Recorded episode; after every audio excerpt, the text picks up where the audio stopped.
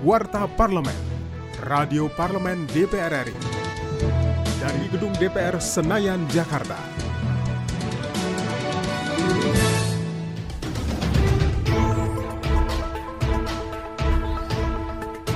Kementerian Energi dan Sumber Daya Mineral atau Kemen ESDM meminta lebih menyisir anggaran untuk meningkatkan program-program pro rakyat. Hal tersebut diungkapkan oleh anggota Komisi 7 DPR RI Sartono Sari Komplek Parlemen Senayan, Jakarta. Ia mendorong pergerakan sektor real adanya peningkatan program-program pro rakyat, bantuan penguatan infrastruktur dasar untuk rakyat, dan peningkatan UMKM bagi nelayan, petani, meningkatkan konverter kit, minyak ke gas, karena dapat membantu para nelayan menghemat hingga lima kali lipat.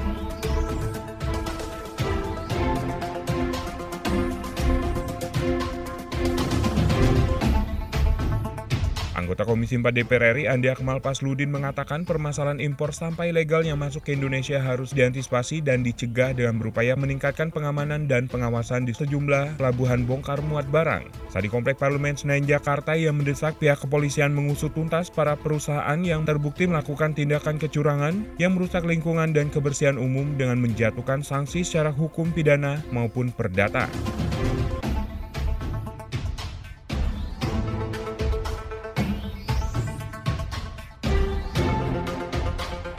Anggota Komisi 5 DPR RI Bakri mengapresiasi langkah Gubernur Riau untuk memperjuangkan pembangunan di Provinsi Riau. Akibat pandemi COVID-19, banyak daerah yang perekonomiannya semakin menurun karena dana daerah yang tidak mencukupi. Saat menerima kunjungan Gubernur Riau di Komplek Parlemen Senayan, Jakarta, ia berharap kepala daerah lainnya di Indonesia juga dapat datang ke DPR RI dan mengajukan permasalahan di daerahnya, agar DPR RI dapat langsung menyampaikan permasalahannya tersebut kepada pemerintah pusat.